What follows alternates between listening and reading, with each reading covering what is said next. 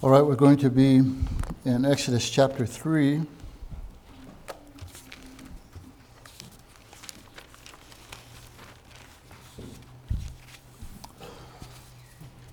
But before we start, I want to make some assignments here. Chris, I want you to be ready to read uh, John 6:35. Jordan, I want you to be ready to read John John 8:12.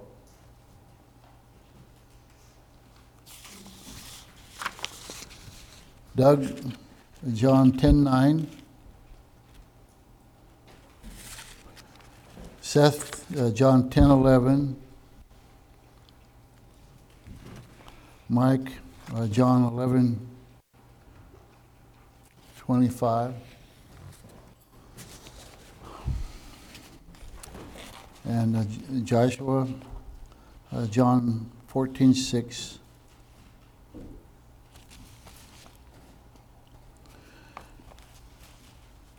And Daniel, uh, John 15, 5.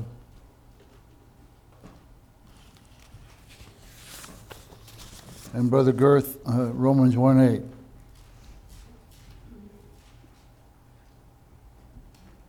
8.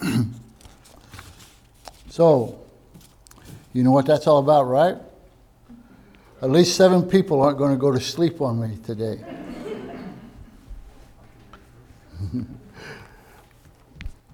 Exodus 3.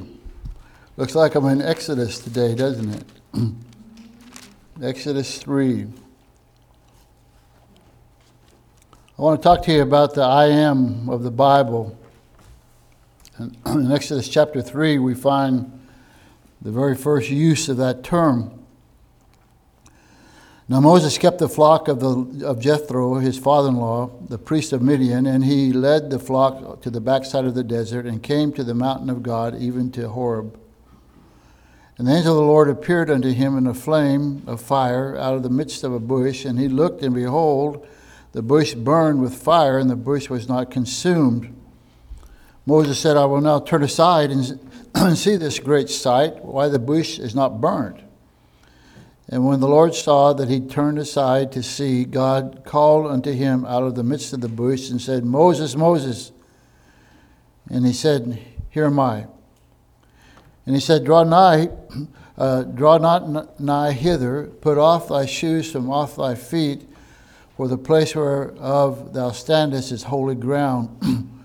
Moreover, he said, I am the I am the God of thy father the God of Abraham and the God of Jacob, or Isaac, and the God of Jacob.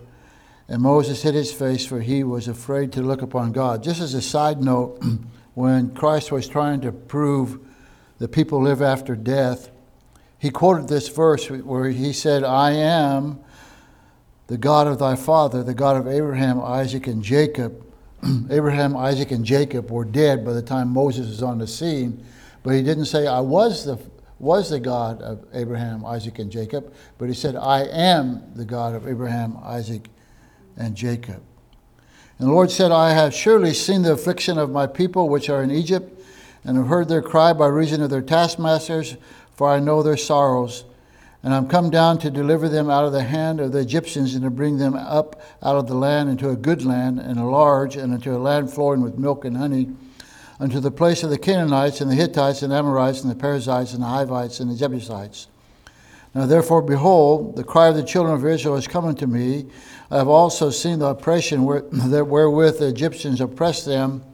Come now, therefore, and I will send thee into Pharaoh, that thou mayest bring forth my people, the children of Israel, out of Egypt. And Moses said unto God, Who am I, that I should go unto Pharaoh? And that I should bring forth the children of Israel out of Egypt.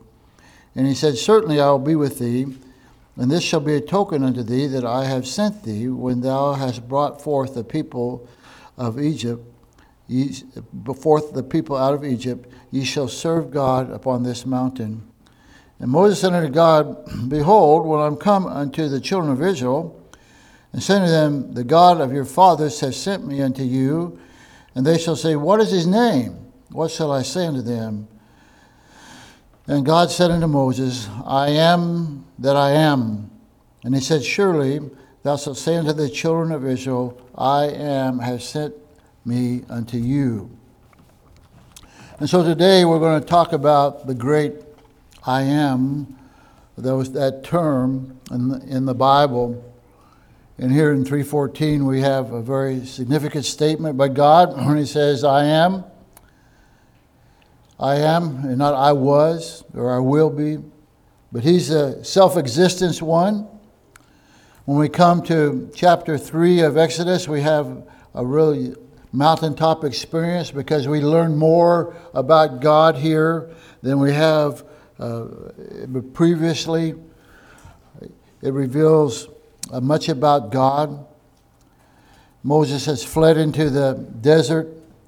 He's herding sheep. He sees the burning bush, bush, and God's glory shines. it's never consumed and never diminishes. As the bush that was never consumed or diminishes, God's glory doesn't. He goes over to investigate, and God reveals himself. He draws, draws him close to him. He charges him with leading the children out of Israel. We learn from this name of God, the I am that I am. We, we know that the people of the Jewish ancestry, they didn't use this name. Uh, they considered the word Jehovah, which is anglicized of I am that I am. Uh, they, instead of using that word, they used Lord. And wherever you see, of course, capital L O R D, that's actually I am that I am, Jehovah. We learn from this passage concerning God that He is the beginning and He is the ending uh, of all. Uh, he's never going to end, in fact. He's not I was or I will be Mankind says, I'm going to be this, or I'm going to do that, or be that. And God says, I am. Satan said, I will ascend into heaven. I will exalt my throne above the stars of God. I will sit also upon the mount of the congregation the sides of the north. I will ascend above the heights of the clouds. I will be like the Most High. And God says, I am. I am is a self existing one. Everything that exists comes from Him. He's the law of first cause. He exists independently. Whenever we give a, give a do some kind of mathematical kind of expression of God, and we say God equals, there's nothing that can go on that equal side. God, He's above all. He doesn't equal anything, He surpasses everything. There is no equal with God. He tells Moses that the very ground that he stands upon, being close to the burning bush, is holy. And Moses bows his face. The God of the burning bush is a God who can be affected by his creation. You see, he says here in verse 7 I've surely seen the affliction of my people. And so he's a God that's not disconnected. He didn't just create and draw back and let people be what people are going to be, but he sees their affliction and he's concerned about it. He's a God who hears, and I've heard their cry. He says, I know their sorrows what a wonderful thing to realize that God sees and knows and He sympathizes with us. Then He says in verse 8 something very outstanding. He says, I am come down. I've come down to deliver them. And then in verse 13, he says, he says, I will be. Uh, he says, I will be with thee. And Moses is interesting Moses, how he goes about things here. He says in verse 11, Moses said, Who am I? and then in verse 10, uh, 4 and 10, he's going to say, I am not. I am not eloquent, neither hitherto. And God is going to say, it doesn't matter that you say, Who am I? or I am not, but God says, I am that I am. And so, God of the burning bush, He's the self existing one. He's the one who sees. He's the one who hears. He's the one who knows what you're going through. He's the one that came down to deliver Israel. He's the one who said, Certainly will I will be with you. He's also a commissioning God because as he comes down, he's going to commission Moses to bring them out. And God's still in the business of calling men and commissioning them. Again, the name I am speaks of the existing one. He is the, the beginning of all things. He's eternal, He's unchanging, He's constant, He's faithful. Today, He is what He's always been, He is what He shall be, and He shall be what He is today. When we move into the New Testament, in John chapter 8, he's addressing the Jews and he makes it very clear, and the Jews clearly understand that Jesus claims to be Jehovah God. He claims to be the I am. In John chapter 8 and verse 58, he said, Jesus said unto them, Verily, verily, I say unto you, before Abraham was, I am.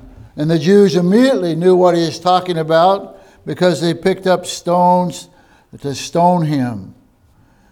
And then we find in the book of John these verses that I gave you and one in Revelation that talk about the I am titles of God. And the first one is Chris's in John 6:35.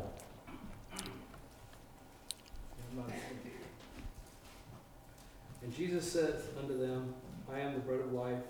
He that cometh to me shall never hunger, and he that believeth on me shall never thirst. And so Jesus uses the I am title, but in that, he talks about he's going to have spiritual food of endless supply and endless satisfaction, and it speaks of eternal security and care for us. And then the next I am is in John 8 12. Then spake Jesus again unto them, saying, I am the light of the world. He that followeth me shall not walk in darkness, but shall have the light of life. And of course, we know that if a plant stays in darkness, it's not going to grow. That he, light and life are associated together, and Jesus says, trying to paint a picture for us to get us to understand, I am the bread of life. John 10 9. I am the door.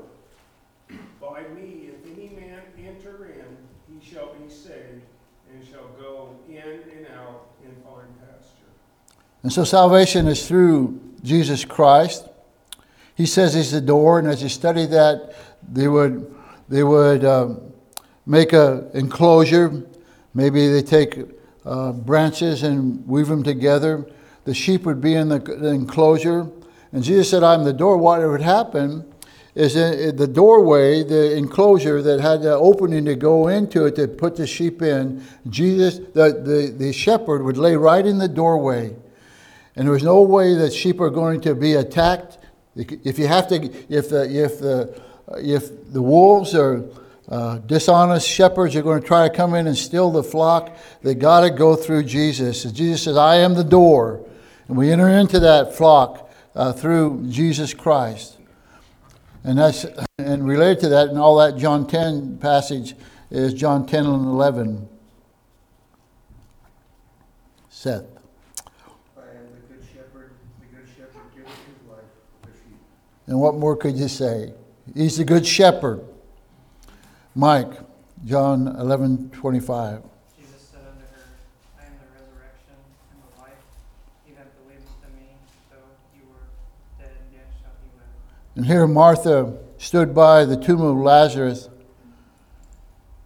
and uh, the Lord said this just as I've stood by my parents' grave, just as early in the summer, in the spring, uh, that Laura and the boys and I went to my brother's funeral, and uh, to be able to, as a usher, the tradition there, maybe across all America, as a as a pallbearer, uh, at the close, you take the little flower off that they put on your lapel, and you stick it on the top of the casket.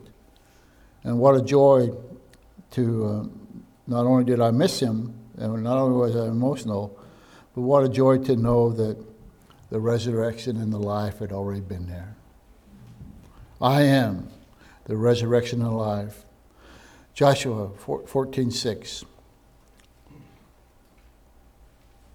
Jesus said unto him, I am the way, the truth, and the life. No man cometh unto the Father but by me. And so, again, another I am verse. I am the way. Without him, there's no way, there's no going.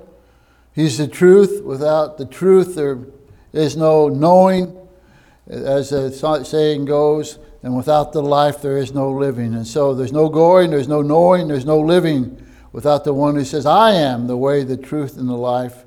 And through him we come to the Father. And then John 15, 5, Daniel. I am the vine, ye are the branches. He that abideth in me, and I in him, same bringeth forth much fruit, for without me you can do nothing. And so here's a vine a grapevine, and we branch off of that, and, and the fruit that comes on the end of the vine naturally comes through the source of, uh, source of the vine through the branches, and uh, He it is that makes us fruitful. And then Brother Girth, Revelation 1 8. 1 8. Yeah, 1 8. First, I thank my God. No, Revelation 1, 1 8's not it? Revelation? Revelation. Sorry, I don't have my hearing aids here. I don't have my speaking voice either.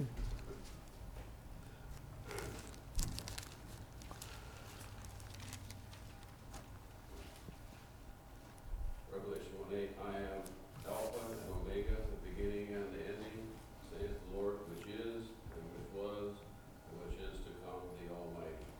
And so when the Lord says Alpha and Omega, Alpha would be A in, in our corresponding to our uh, alphabet, Omega would be Z.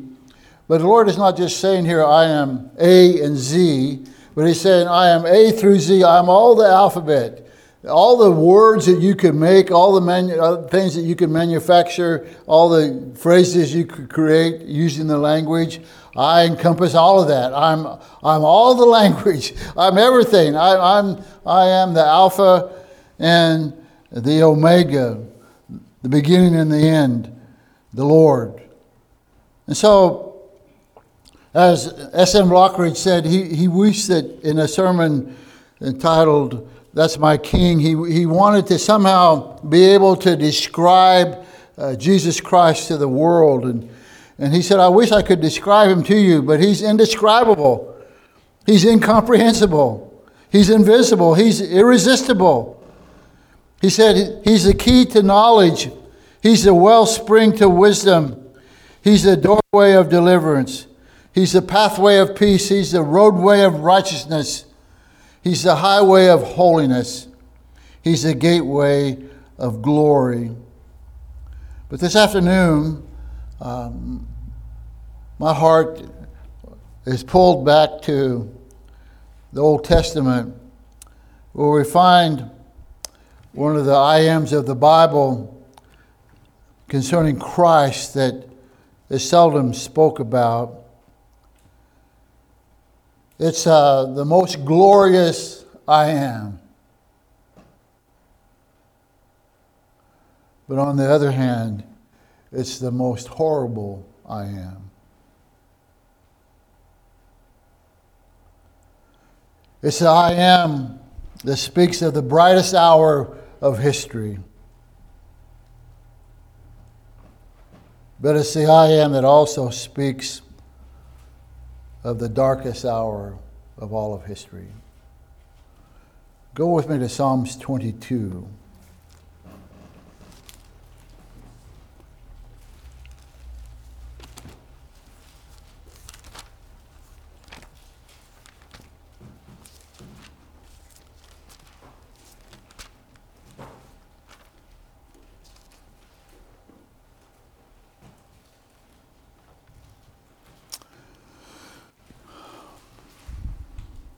Back in the 1970s, I was a student at Independent Baptist College in Dallas, Texas. And that year, there was a man who came to school from India. His name was Solomon, and his last name was Rao. And Rao was like Ray, a sun ray. And because I'd already graduated from a four year college and I was older and supposedly much wiser and settled down, uh, they put him in my dorm room. And, not, and didn't, he was an older man and didn't put him in with uh, the young guys. And so at college, every day about mid morning, we would have a chapel and we'd go in and someone would preach or give a devotion or something. So Solomon and I went in and I sat by him, wanting to show myself friendly. And he, after all, he is rooming in my dorm. And, and as we sat down, he took his shoes off. And I thought, oh, you know, he's from India. He's probably used to walking without his shoes and probably pinching his feet. And so he took his shoes off and was sitting there. And, and pretty quick he looked over at me and he said, uh, don't you go take your shoes off? And I thought, No, I didn't know if the socks I had on that day matched, let alone if they had holes in them or not, or, or, or how much my feet were stinking. And so I wasn't going to take my shoes off. I said, No, I'm not taking my shoes off. And he got a real serious look on his face and he said, What, you don't, you don't remove your shoes when you go to worship? That you're on holy ground? Hmm. Well, when we come to Psalms 22, it wouldn't be too much for us to take our shoes off. It's holy ground. And it really gives us a glimpse into Jesus hanging on the cross. And he says there, My God, my God, why hast thou forsaken me? Words that we find in the gospel. Why art thou so far from helping me and from the words of my roaring?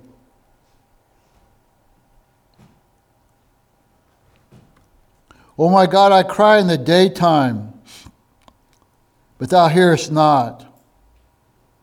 The time when the light sh- shined upon the cross. And in the night season, and I'm not silent when the sun turned dark darkness is upon the land. He's crying out as a man would cry out to God, and God is not hearing. But thou art holy, O thou that inhabitants the praise of Israel. He didn't accuse God the Father of being unjust or unholy, but he accused he admitted that God was holy and allowing what was happening to him take place. And he thinks, he said, Our fathers trusted in thee. They trusted, and thou didst deliver them. And as we taught this morning, that God will fight for you. But he's not fighting for, for this one who's crying out, My God, my God. They cried unto thee and were delivered. They trusted in thee and were not confounded. And then we find our I am statement.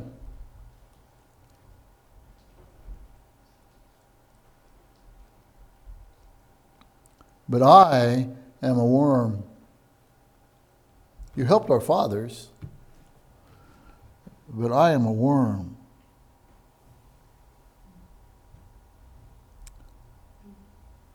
And no man, a reproach of man, and despised by the people.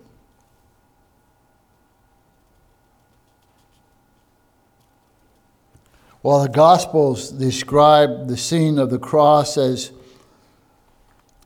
the men who penned Matthew, Mark, and Luke, and John, as they penned and looked up to the cross, Psalms 22 enters into holy ground in that we have Jesus speaking from the cross. I am a worm. And he says, Thou art holy. And then the God of the bush the God of eternity, the self existing God, the one who's the first cause, the, the rose of Sharon, the altogether lovely one, the King of kings, the wonderful counselor, the Almighty God says, I am a worm, the lowliest of creatures. In Eastern Oregon, we used to go creek fishing, not creek fishing, but creek fishing. And we would go out at night when the ground was wet and have our flashlights, and the night crawlers would come out and we'd get them. And, or if that wasn't working, we had an electrical prod and we'd water the grass and we'd stick that down in the ground, and the electricity was going through the dirt, and night crawlers were coming to the top. And I I'd get me a handful of them. And, and all you young bucks don't know what I'm talking about. Maybe a couple of you do. And I go get me a Prince Albert can. Prince Albert, the picture on it was the only thing about Prince Albert. It's a little flat can, it held tobacco. And people would buy it and roll their cigarettes back in the 1950s. And it fit in your behind pocket, just beautiful. And I'd stuff them full of worms, go down the creek. If it was too long, I just pinch him and put him back in there and pinch him off, and and I take it and hook it up, and and I never once shed one tear for that worm. It's just a lowly creature of the earth. And Jesus cries out, I am a worm. Charles Spurgeon said, A worm, neglected and despised, lowness, vileness, insignificance. And what Jesus is doing in this term, he's taken the position of the lowest of the low. The lowest sinner, he's taken the place of. He had become a worm and not a man. He's helpless. He's going to be trodden on and crushed under the heel of Satan. Christ may be said to have been a worm with respect to his lowliness and his poor condition, especially in the kind of death that he suffered. He was stripped nude of his clothes. He was nailed to the cross. He is naked as any worm in this world. Isaiah describes him. He hath no form nor comeliness. And when we, also, when we shall see him, there's no beauty that we should desire him. He is despised and rejected of men, a man of sorrows, acquainted with grief. And we hid, as it were, our faces from him. He was despised, and we esteemed him not. But not just any worm. The wording of this is a certain kind of worm. It's the word tola, the tola worm. And the tola worm is associated with the color of crimson that worm was taken and crushed and used for scarlet dye. When the female of the Tola worm would be ready to lay its eggs, it would put itself on a tree, it would attach itself, the eggs would be laid and would lie underneath her and she was permanently attached to the tree. And she would die there. And as the little worms hatched out, they would eat her body. And she gave her life for her descendants. But it was red. Though your sins be like crimson, they shall be as white as snow. And Jesus, in a scarlet way, suffered for us. For Christ also hath once suffered for sins, the just for the unjust, that he might bring us to God. Isaiah said, Come now, let us reason together. Though your sins be as scarlet, they shall be as white as snow. They'll be red like crimson, they shall be as wool. And it's the same word, scarlet as a tola worm.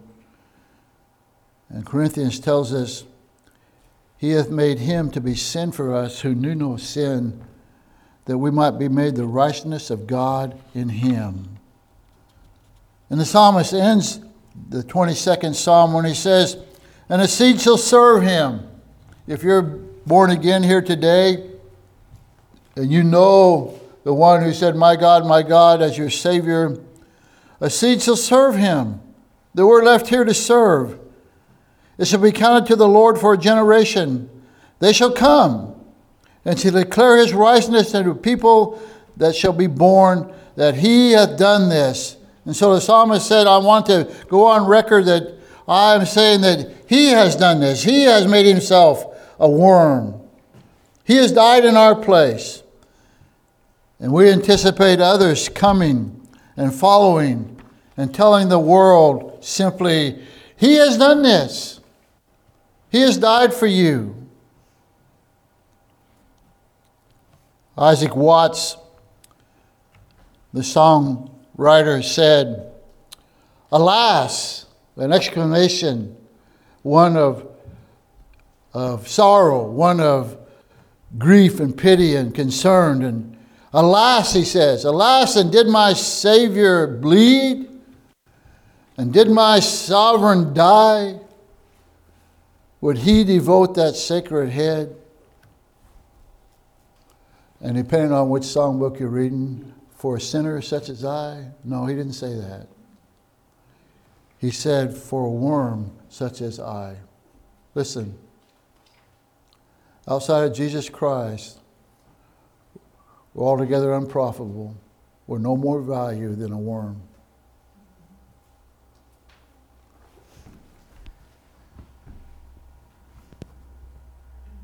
But Jesus became a worm to make us kings. One of the greatest I ams of the Bible I am a worm. I hope you know him as your Savior. Let's pray.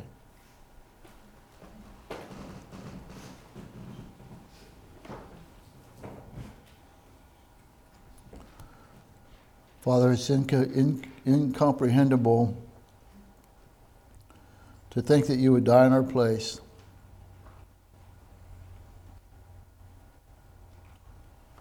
And Lord, uh,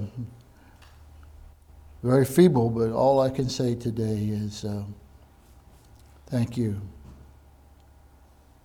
Thank you for dying for me. And Lord, I want to love you better. And I want to tell you today that I love you. In Jesus' name, amen.